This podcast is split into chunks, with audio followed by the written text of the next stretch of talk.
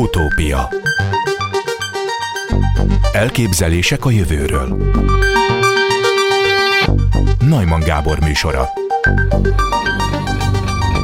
Sventa Pébu, a Lipcsei Max Planck Evolúciós Antropológiai Intézet kutatójának ítélték oda a 2022-es orvosi élettani Nobel-díjat. A kutatót a hivatalos bejelentés szerint az emberek kihalt elődeinek genomjával és az emberi evolúcióval kapcsolatos felfedezéseit díjazták. Itt van velünk Velai Tibor egyetemi tanár, az ELTE genetikai tanszék vezetője. Jó napot kívánok! Jó napot kívánok, Nagymar úr, üdvözlöm a hallgatókat! Ha önt kérték volna föl Sventa Pébu méltatására, mit mondott volna? Hát az emberi evolúció, az emberi eredet genetikai hátterének feltárásáért adományoztam volna ezt a Nobel-díjat. Azt gondolom, hogy abszolút megfelelő helyre került az idei orvosbiológiai Nobel-díj, hiszen egy általános emberi érdeklődése tesz számot az a kérdés, hogy honnan jövünk, merre tartunk, és hát ugye ez az idei Nobel-díj, honnan jövünk kérdésre nagyon-nagyon sok érdemleges választ adott, az egész emberi evolúció egy teljesen új aspektusát tárta föl ezekkel az elemzésekkel. Az észt származású édesanyja vezetéknevét viselő kutató apja Sun Bergström, svéd biokémikus, szintén Nobel-díjas. Ő 1982-ben megosztva kapta meg az orvostudományi elismerést a prostaglandinok izolálásáért és szerkezetük felderítéséért. Vagyis a Nobel-díj a családban marad, de van-e köze az édesapja kutatásának, Svante kutatásához? Hát Effektíve, az, az, ha van is közösséget szeretnék keresni, akkor az a molekuláris szinten, ahol mind a két kutató kifejtette az aktivitását. Ugye itt a mostani Nobel-díj esetén az az igazi nagy áttörés ebben, hogy az emberi evolúció, az emberi eredetnek a feltérképezése évtizedekkel korábban az a földből kiásott eh, emberi csontok, maradványok alapján történt. Tehát a, paleontológia, az archeológia tudománya eh, alapvetően olyan csonteletek vizsgálatával és morfológiai vizsgálatával foglalkozott, amely eh, hát valamiféle mérési eredmények alapján próbált következtetéseket levonni.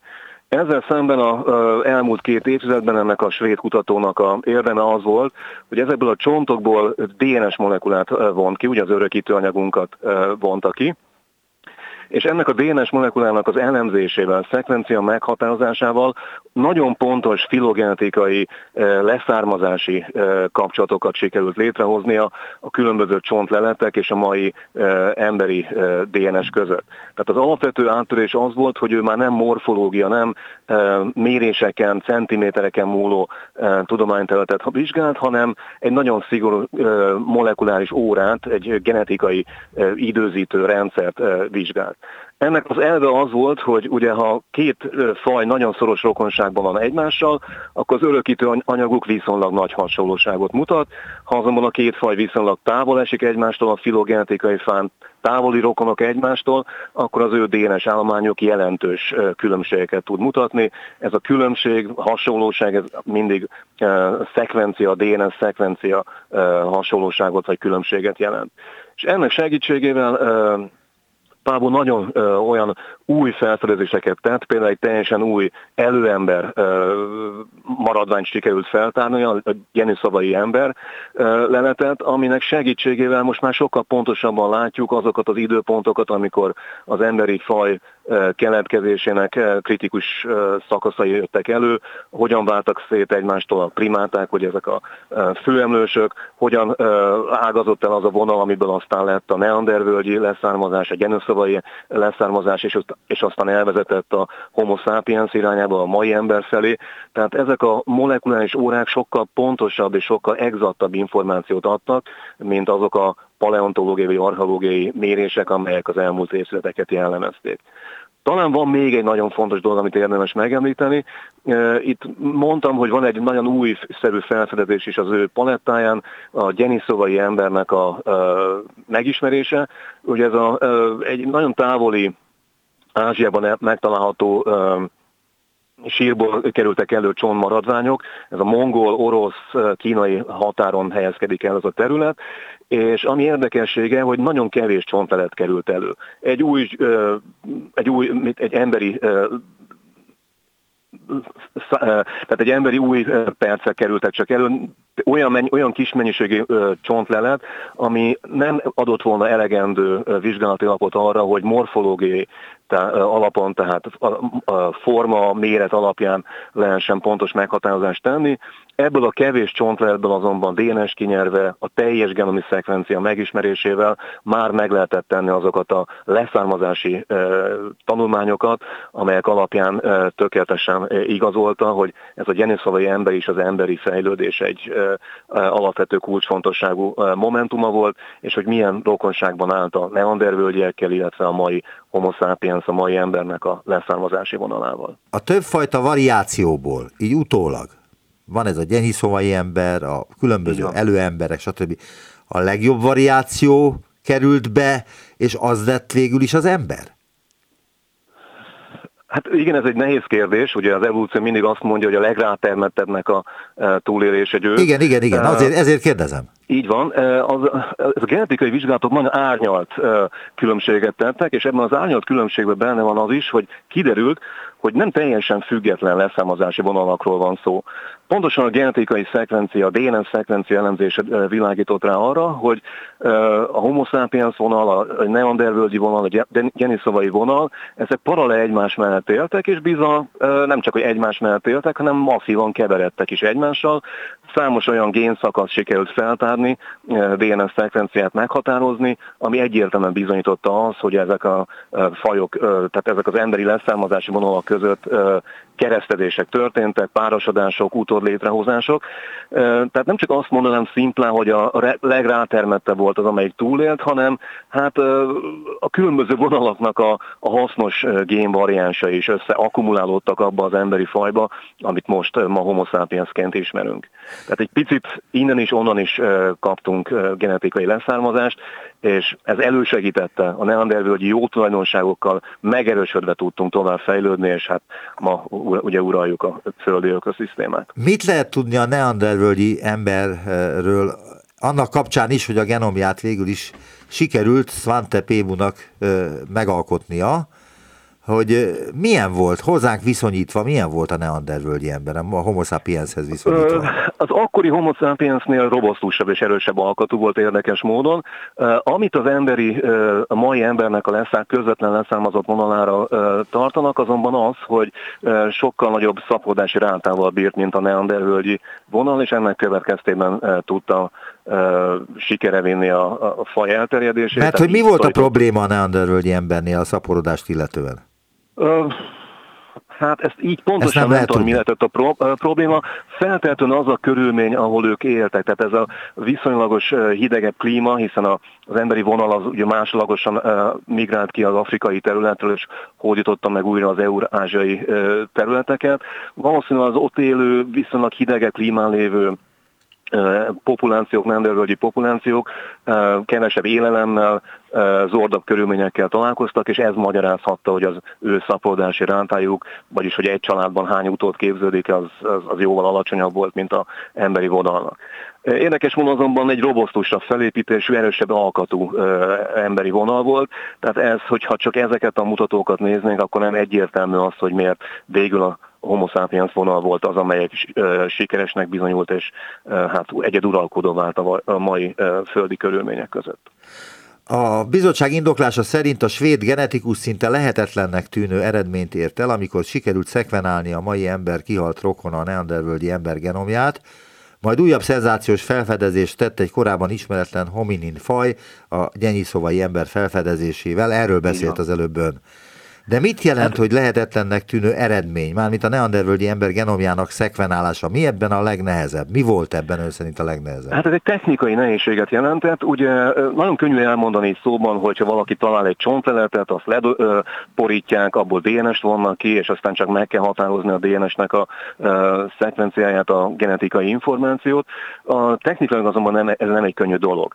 Ez azért van, mert ugye ezek a leletetnek a legnagyobb része olyan helyről származik, származik, ahol viszonylag melegebb volt a klíma, a DNS az nem egy nagyon stabil molekula, viszonylag könnyen le tud bomlani a, a környezetben, és ezért nem volt egyértelmű és triviális dolog az, hogy olyan minőségű és olyan mennyiségű DNS lehet izolálni a csontleletekből, ami alapján egy teljes genomszekvencia megállapítható. Éppen ezért az első lépésben ő a mitokondriális DNS-nek a információját határozta meg. Ez azért volt könnyebb, mert egy sejtben ugye van a nukleáris genomban az a DNS állományban, ami meghatározza a mi működésünket, minden géből két darab található. Egy apai eredetű és egy anyai eredetű génszet tevődik össze, és hát egy sejtben egy sejtmag található, amiben a teljes genetika meg előfordul. Ezzel szemben a mitokondrium, ami az energiagyártó sejtszervecskéje a, a sejtjeinkben, abból több ezer darab található egy sejtben. Ebben a mitokondriumon is több kópiában, több darabban található meg a mitokondriális genom, vagyis sokkal nagyobb mértékben reprezentált a mitokondriás genom, mint a nukleáris genom. Ennek izolálásával és ennek szekvencia megfejtésével már igen fontos következtetéseket tudott levonni Pábó, de aztán sikerült technikailag azt is megvalósítani, hogy genomi töredékek összeillesztésével csontveletekből teljes genomszekvenciákat tud meghatározni. Így jött létre először a neandervölgyi embernek a teljes genetikai állományának a megismerése, majd később a gyenuszavai ember teljes genetikai állományának megismerése. Ez azért volt nagyon jelentős dolog. Várjunk csak, hagyd kérdezzek bele ebbe, hogy ez olyan művelet, mintha kapok egy nem tudom, egy milliós puzzle-t, ami a tengert ábrázolja, voltak éppen csak a hullámok Igen. vannak rajta. Így van. És aztán próbálja meg összerakni. Ez egy borzasztó nehéz, technikailag nehezen megvalósítható dolog. Ugye a, maga az emberi genom meghatározás is egy e, óriási technikai e, vívmány volt. 1990-ben indult el ez a projekt, ami e, célul tűzte ezt ki, és hát be kell valamunk szerényen, hogy 2022-ben, tehát idén sikerült az utolsó nukleotidot építőkövét a, a genetikai állományunknak a megfelelő helyére betenni. Elnézést, hadd kérdezzem e, meg, hogy mennyi nukleotid van? 3,2 milliárd? 3,2 milliárd nukleotid az, ami a haploid genomunkat fölépíti, és ennek a minden egyes nukleotidnak a meghatározása, leolvasása egymás utáni sorrendje az, ami kiadja a mi genetikai Aha. információnkat az öröklődésnek a, a törvényszerűségét tulajdonképpen ebben a genetikai információban van elrejtve.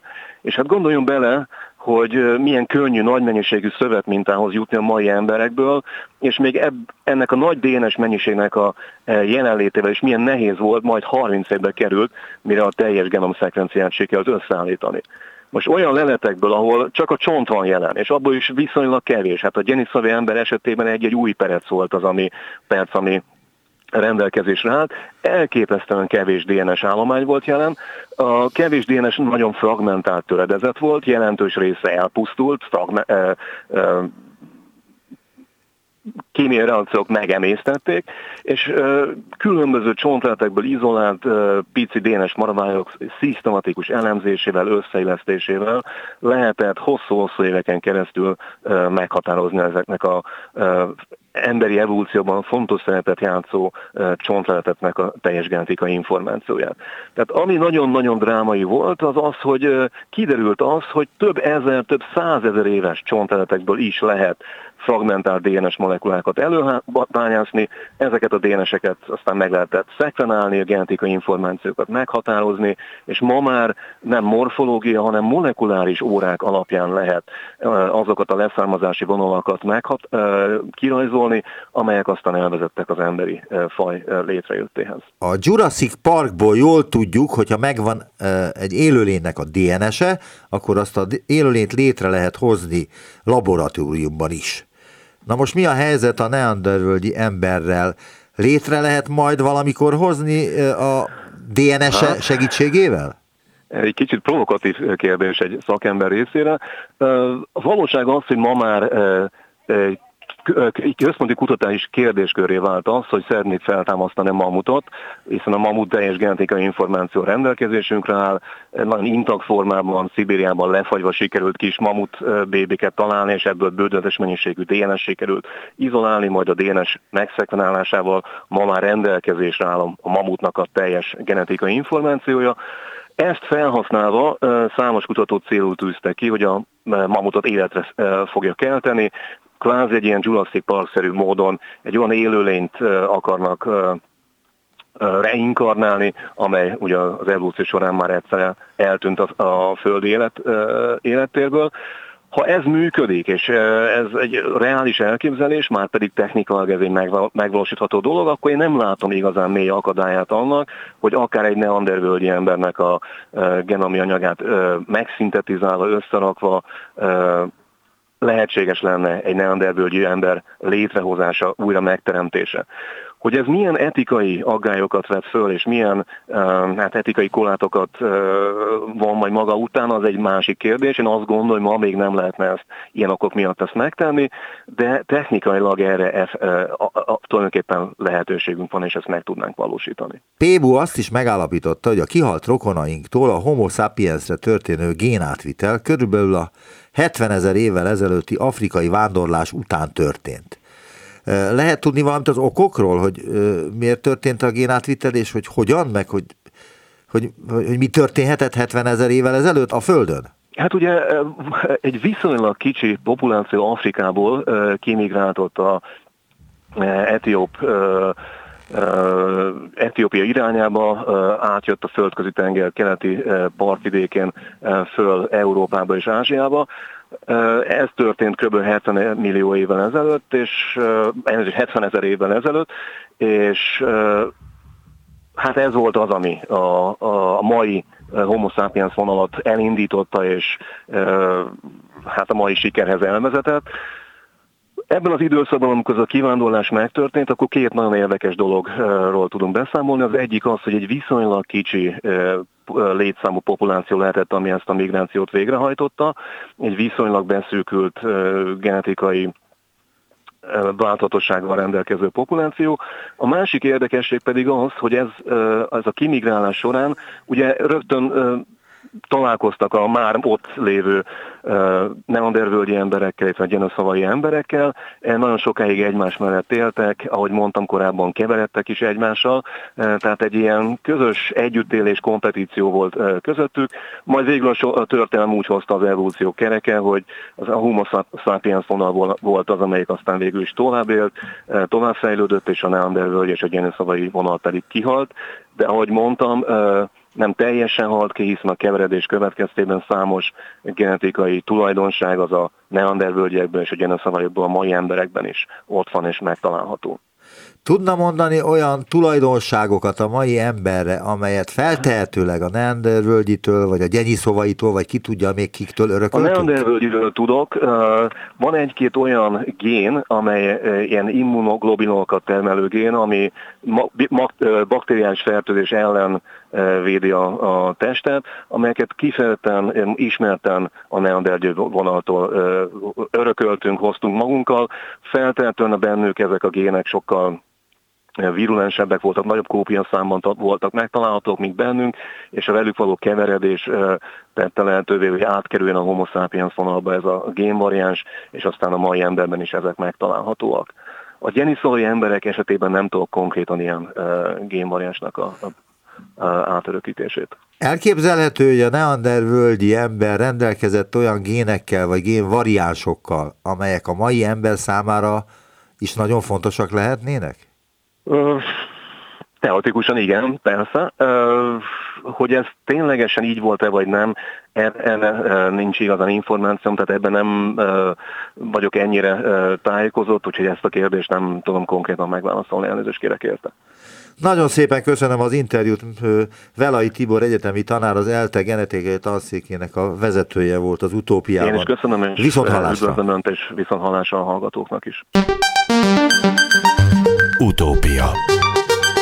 Szerkesztett életek, bioetikai jövőképek címmel rendezett februárban konferenciát a CEU, amelyen Kakuk Péter bioetikus, a CEU bioetikai és jogi központjának kutatója, a WHO kutatásetikai tanácsadója és az Európai Orvosi és Egészségügyi Filozófiai Társaság elnöke is előadást tartott, és akit most az utópiában is üdvözölhetek, jó napot kívánok! Jó napot kívánok! Már voltam műsorban Dinyés András, akit az ősejtkutatásról kérdeztem, de etikai kérdésekről persze nem volt szó. Az előadások bevezetőjében szó volt viszont azokról a kínai csecsemőkről, Nana és Liu esetéről, akik génszerkesztése jöttek a világra, állítólag. Mit lehet tudni erről? Hát vannak információk erről, de azt már most azt az elején hozzátenném, hogy ezek az információk is viszonylag bizonytalanok. Ugyanis magát a publikációt azt nem hozták le, amit a, a kutató publikált volna, és csak ilyen másodlagos vagy közvetett anyagokból lehet tudni azt, hogy hogy születtek meg ezek a gyermekek.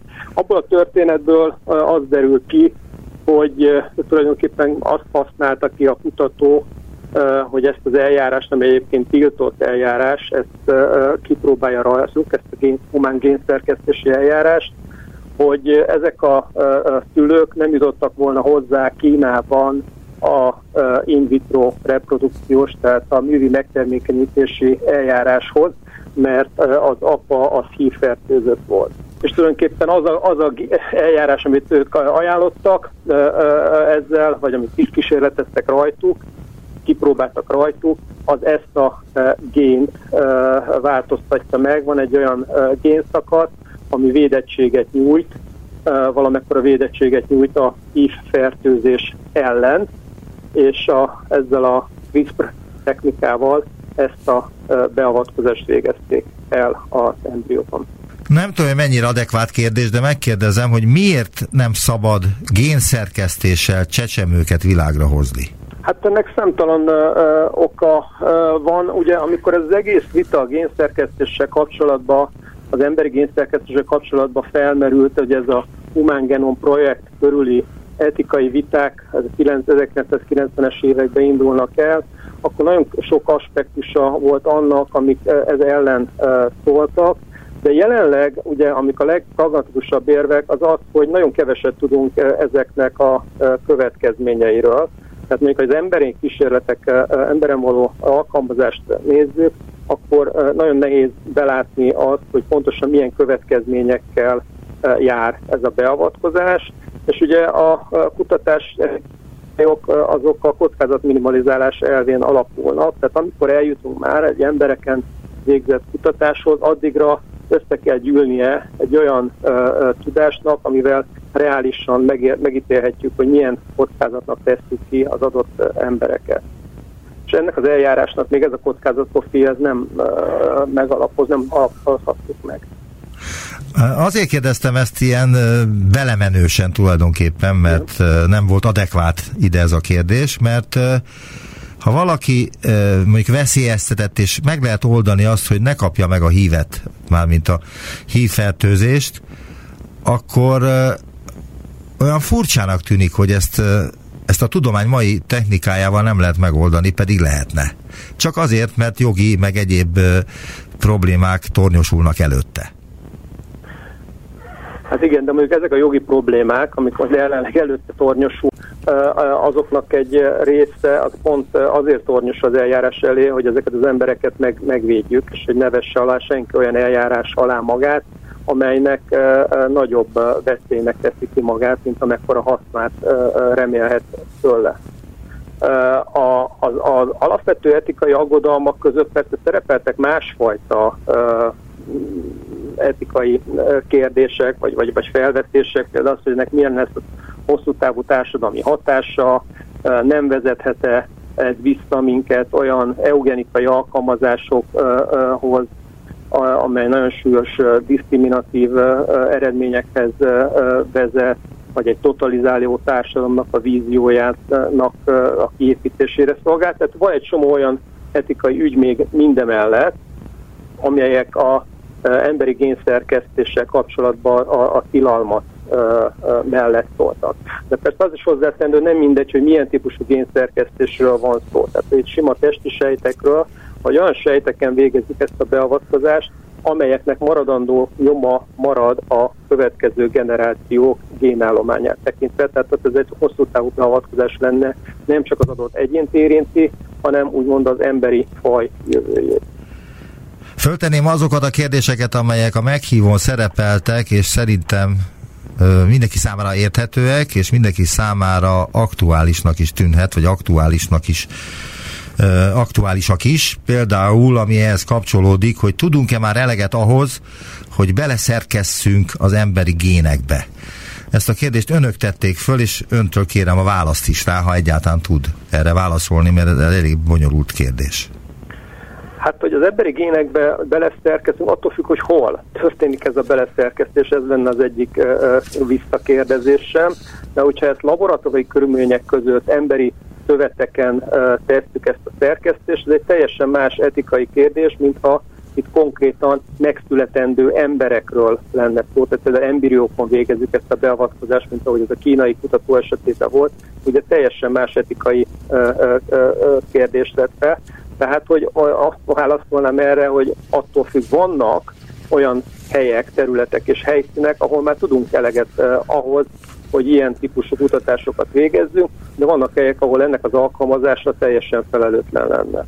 Tud is olyat mondani, ahol ön szerint szabadna használni genetikai beavatkozást emberi gyógyításnál? Ö, olyan genetikai beavatkozást, ahol a emberi gyógyászati célú genetikai beavatkozás, persze, tehát hogyha például nem csírasejtes a beavatkozás, tehát a következő generációkat nem érinti, csak az adott egyén, akkor biztos, hogy ezek alkalmazhatóak lennének. Az más kérdés, hogy ezek a beavatkozásoknak ugye azon túl, hogy van egy alapvető kockázat és haszonprofilja, azt illetően, hogy milyen egészségügyi kockázatnak teszik ki az adott ember, vagy milyen nyereséget, egészségügyi nyereséget kap az adott ember, az ezen túl van egy csomó más aspektus, például az, hogy mennyibe kerül ez a beavatkozás. Tehát, hogy nagyon sok olyan beavatkozás van, amit elméletileg tulajdonképpen már tudnánk adni, de egyszerűen megfizethetetlenül drágák lennének, és még a, a, a, a szolidaritással egészségügyi rendszerbe ezeket semmiképpen nem tudjuk beépíteni. Azt kérdezik önök ezen a meghívón, ami ehhez kapcsolódik, és uh,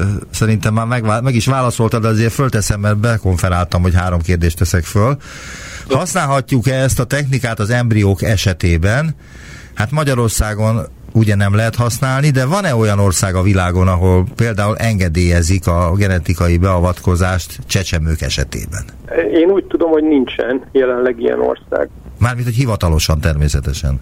Igen, hivatalosan. Illegálisan történhetnek ilyen beavatkozások? Hát tulajdonképpen eddig azt mondtam volna, még, még ez az új technika nem jelent meg, ez a CRISPR technika, ez az új génszerkesztési eljárás, hogy, hogy nagyon nehéz lenne ezt illegálisan elképzelni, mert olyan infrastruktúra, olyan tudományos háttér és laborháttér kellett hozzá az, az, az előtti eljárásokhoz, hogy ezt nagyon nehéz lett volna ezen intézményrendszeren kívül létrehozni.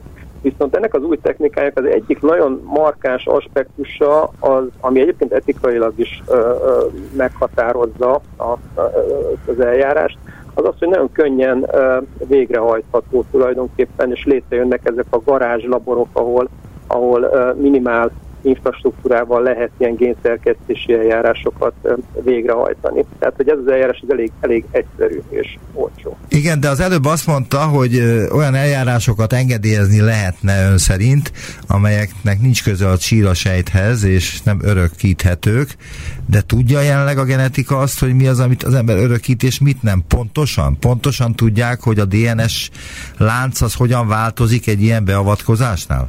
Ami nem csirasejtes. Ö, nem értem a kérdést. Az, hogyha egy látszólag ártat, ártalmatlan beavatkozást végeznek, aminek nincs köze a csirasejtekhez. Igen. Tehát az örökítő vonalhoz. Igen.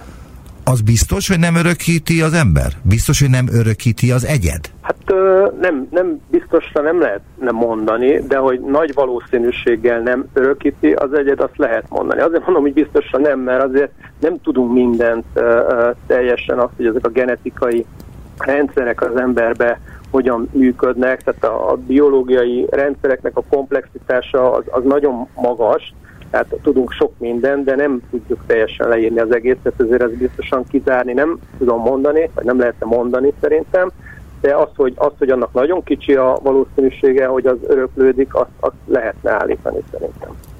A harmadik kérdés úgy szól, hogy miként tud a biotechnológia és az etika egymással szót érteni, és ez ugye arra vonatkozik, hogy a biotechnológia már képes lenne előállítani különböző szerveket, tehát szemet, májat, szívet, stb., vagy szöveteket, de ezt nem tehetik még meg. Akkor hogyan tudnak egymással szót érteni? Mármint az etika és a biotechnológia. Hát uh, itt, itt, amikor etikát uh, említünk, azért sok minden is benne van, itt nem csak a, úgy, úgy kell képzelni, hogy vannak a etikát képviselő emberek, akik egy ilyen féket állítanak a tudomány elé, és vannak a, a tudományos kutatók, akik meg így mennének előre, és ez a két csoport itt szemben áll egymással, uh, hanem uh, azért az, az, amikor etikát mondunk, ott nagyon sok olyan aspektus van, például azok a társadalmi aspektusok, amelyek nagyon fontosak abban a szempontból, hogy ezeknek a technológiáknak, hogy mi potenciálisan meg tudunk csinálni, annak mekkora a társadalmi elfogadhatósága. Tehát most hiába állítok elő valamilyen eljárást, ha például a vallásos nézeteim miatt, vagy egyáltalán az elképzeléseim miatt ez nem elfogadható számomra, akkor az, az eljárás ez nem lesz elfogad, üzletképes, és nem, lesz, nem fog beépülni a mindennapjainkba, és ez nem a etika mondja, hogy nem lehet, vagy ezt csináljátok, hanem egyszerűen a, a, a társadalmi elfogadottsága lesz olyan alacsony, hogy, hogy sikertelen lesz annak a technológiának a jövője. Pláne akkor lesz sikertelen egy ilyen technológiának a jövője, hogyha ezt tiltja mindenfajta jogszabály meg törvény, mert Magyarországon az alaptörvény rendelkezik arról, hogy hazánkban nem szabad génszerkesztéssel növényeket termelni és forgalomba hozni. És azért ott van egy ilyen eléggé zavaros mesdjéje a dolognak, hogy viszont kísérletezni lehet. De önnek mi a vélemény erről a passzusról, az alaptörvény ezen passzusáról? Azt hiszem a 70 vagy 70 per A. Ez egy, ez egy nagyon ö, vitatott ö, passzusa, nehezen értelmezhetőnek is tartják, de önmagában az, hogy hozzunk egyfajta tiltást mondjuk egy új technológiának a megjelenésénél, ezt én nem tartom annyira rossznak, ha akkor, ha ezeket a tiltásokat időről időre felülvizsgáljuk. Hát megnézzük például, hogy az az érvrendszer, ami alapján mondjuk azt a tiltást uh, hoztuk, az még mindig fennáll. Nem növekedett a tudásunk, például azt illetően adatai vannak az adott beavatkozások, nem gondolunk-e már teljesen mást az adott dologról, a társadalmi attitűdök is megváltozhatnak viszonylag rövid időn belül, Egyébként az, a, amit ön hozott példát, az a GMO-val kapcsolatban, tehát a genetikai módosított növényekkel kapcsolatban van ez a igen, igen. Ez, ez ugye ez nagyon szépen látszik, hogy itt az amerikai és az európai attitűdök és az ehhez részben kötődő törvényhozás az teljesen más irányokba ment. Uh, uh, tehát, hogy nem, nem, nem csak a technológia önmagának szabja ki ezt az utat, hanem egyfajta dinamikában halad a társadalmi elvárásokkal és az etikai megfontolásokkal. Én azt gondolom, hogy majd ezeket is felül lehet vizsgálni, és felül kell majd nyilván vizsgálni. Hát ráadásul nem is tartjuk be. De, Tehát de, azt akarom de vannak, vannak olyan tiltások például, amelyek a, a, a a, a, a génszerkesztés legkorábbi megjelenése, amit a rekombináns DNS technikáknak neveznek, amikor ez megjelent a 60-as években, 1960-as években, akkor a tudósok ők maguk hoztak egyfajta moratóriumot, tehát ott nem a etikusok léptek közbe, még nem volt annyira masszív kiépült etikai intézményrendszer, mint jelenleg, hanem a tudósok hoztak egy moratóriumot, hogy álljunk meg, és gondoljuk végig, hogy mit csináljunk, és ennek hatására is alakultak ki például azok a laboratóriumi biztonsági kritériumrendszerek, amik mai napig meghatározzák, hogy hogyan, milyen körülmények között lehet ilyen típusú vizsgálatokat végezni. Hát ráadásul én úgy tudom, hogy ezt be se tartjuk, mert hogy importálunk az Egyesült Államokból, Dél-Amerikából szóját, Igen. Disznóknak tápanyagként, amelyet már nagyon régóta génkezelnek, hogy egyáltalán nőjön és hogy le lehessen aratni. Tehát, hogy ha konzekvensek lennének, akkor ezt nem engednék be, de akkor viszont nem lehetne ellátni a magyar malacokat. Igen, igen, ez lehetséges, én nem, én nem tudok erről. Dényes professzor szerint nagyon nagy segítséget adhat az orvoslásnak, ha képesek leszünk különböző szerveket őssejt technikával előállítani. Ennek már sok helyen is hangot adott. Különböző genetikai betegségeket leszünk képesek gyógyítani, ezt ön is mondta, hogy hogy itt az étszel kapcsolatban fordult elő egy ilyen genetikai beavatkozás feltehetőleg. De az a kérdésem nekem, hogy egy májat ugye még szabad előállítani, ki tudja milyen törvények vonatkoznak majd erre. De már a tüdővel együtt nem, tehát hol van a határ? Ahol azt mondhatjuk, hogy kérem szépen, azt már nem lehet. Ezt még lehet, és azt már nem. Hát nincs ilyen előre rajzolt határ, ezt mindig az adott technológiai alkalmazással kapcsolatba kell felmérnünk, hogy milyen problémákat vethet föl, milyen, milyen kockázatai vannak, milyen etikai ügyek jönnek szóba, tehát ilyen, ilyen határt nem tudom megmondani, hogy pontosan hol van. Vannak technológiák, amiknek már nagy hagyománya van a, az etikai mérlegelésnek, tehát már nagyjából tudjuk, hogy milyen, milyen distinkciókra vagy fogalmakra vagy milyen típusú kockázatokra kell figyelnünk, de ilyen ö, általános határt nem tudnék mondani. Még ezért annyit hozzátennék, hogy a, a genetikával kapcsolatban ezek az etikai ügyek ugye azért is voltak annyira a figyelem középpontjába a 2000-es években, és azóta is azért, azért olyan furcsa, mert alapvetően az etikai gondolkodásunk arra épül, hogy a, a, az európai kultúra, hogy a termeli természet az valami adott valami, és hogy ezt kezdjük el most ugye beavatkozásokkal megváltoztatni, és hogy ez az adott valami, ez ilyen változtatható lesz, akkor ez az egész keretrendszer, amivel eddig gondolkodtunk, az valahogy kezd szétesni. Tehát ez is egyfajta ilyen fenyegető így a genetikával kapcsolatban. Ön szerint a nemzetközi tiltás elég ahhoz, hogy ne jöjjön létre szerv fekete kereskedelem, hogyha nincs ilyen? mert erről csak hallunk, de konkrétumokat még nem lehetett erről olvasni, vagy csecsemő genetikai úton való létrehozása. Tehát, hogy erre vannak olyan helyek ön szerint, amelyek szeretnék ezeket megvalósítani, vagy ez, ez elég, hogy voltak éppen minden ország tiltja?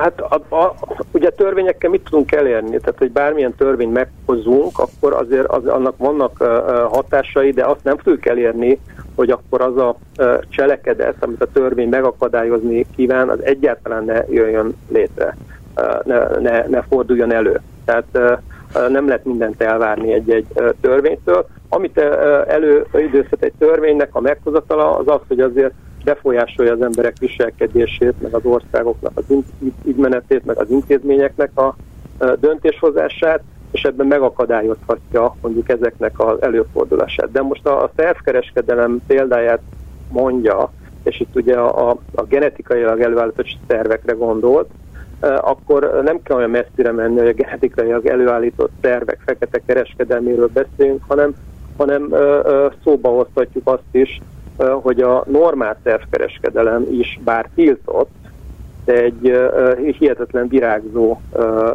üzletág és hatalmas fekete kereskedelme van globálisan. Mármint, hogy a vese, meg máj, meg ilyesmiknek hát igen, az átültetése. A vese. Így van. Főleg a vese. A ha nincsenek ezek a törvények, akkor nem is tudunk ellene küzdeni, nem is tudjuk ezt megakadályozni, meg monitorozni. Ha, ha vannak, akkor már egy lépéssel előrébb kerültünk abba, hogy azért a szerveknek a fekete kereskedelmi ellenébb tegyünk valamit.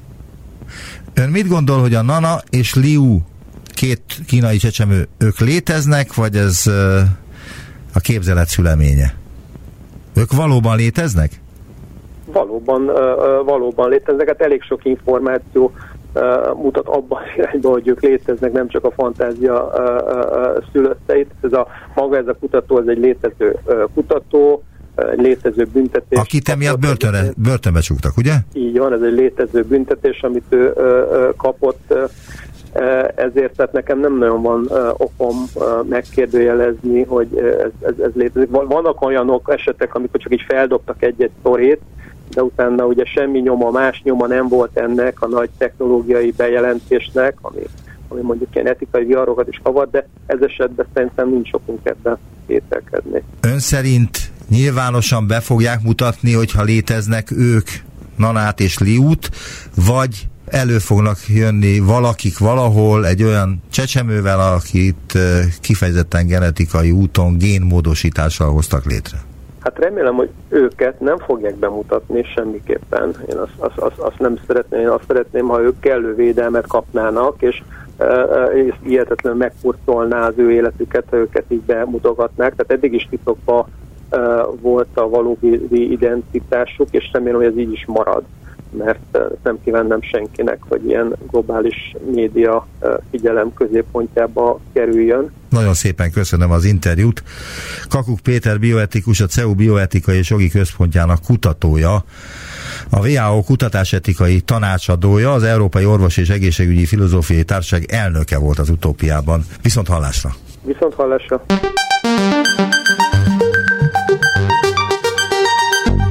Visszaértünk a jelenbe. Neumann Gábor utópia című műsorát hallották.